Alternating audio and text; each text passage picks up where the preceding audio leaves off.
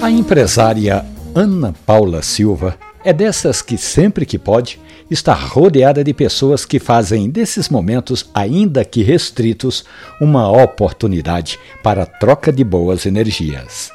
A mãe de Bia pega a lista de contatos de amigos e quase sempre vão a uma cafeteria com cuidado, usando máscara combinando com a cor do vestido, fazendo o distanciamento necessário para conversar com amigos em um ambiente agradável e tomando uma boa xícara de café.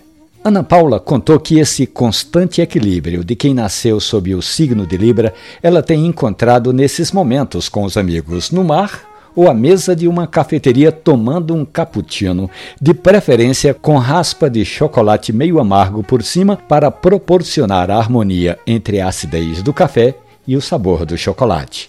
Essa história da empresária Ana Paula Silva e outras tantas do mundo do café, você pode ouvi-las ali na página da radiojornal.com.br ou nos aplicativos de podcast. Café e conversa. Um abraço, bom café.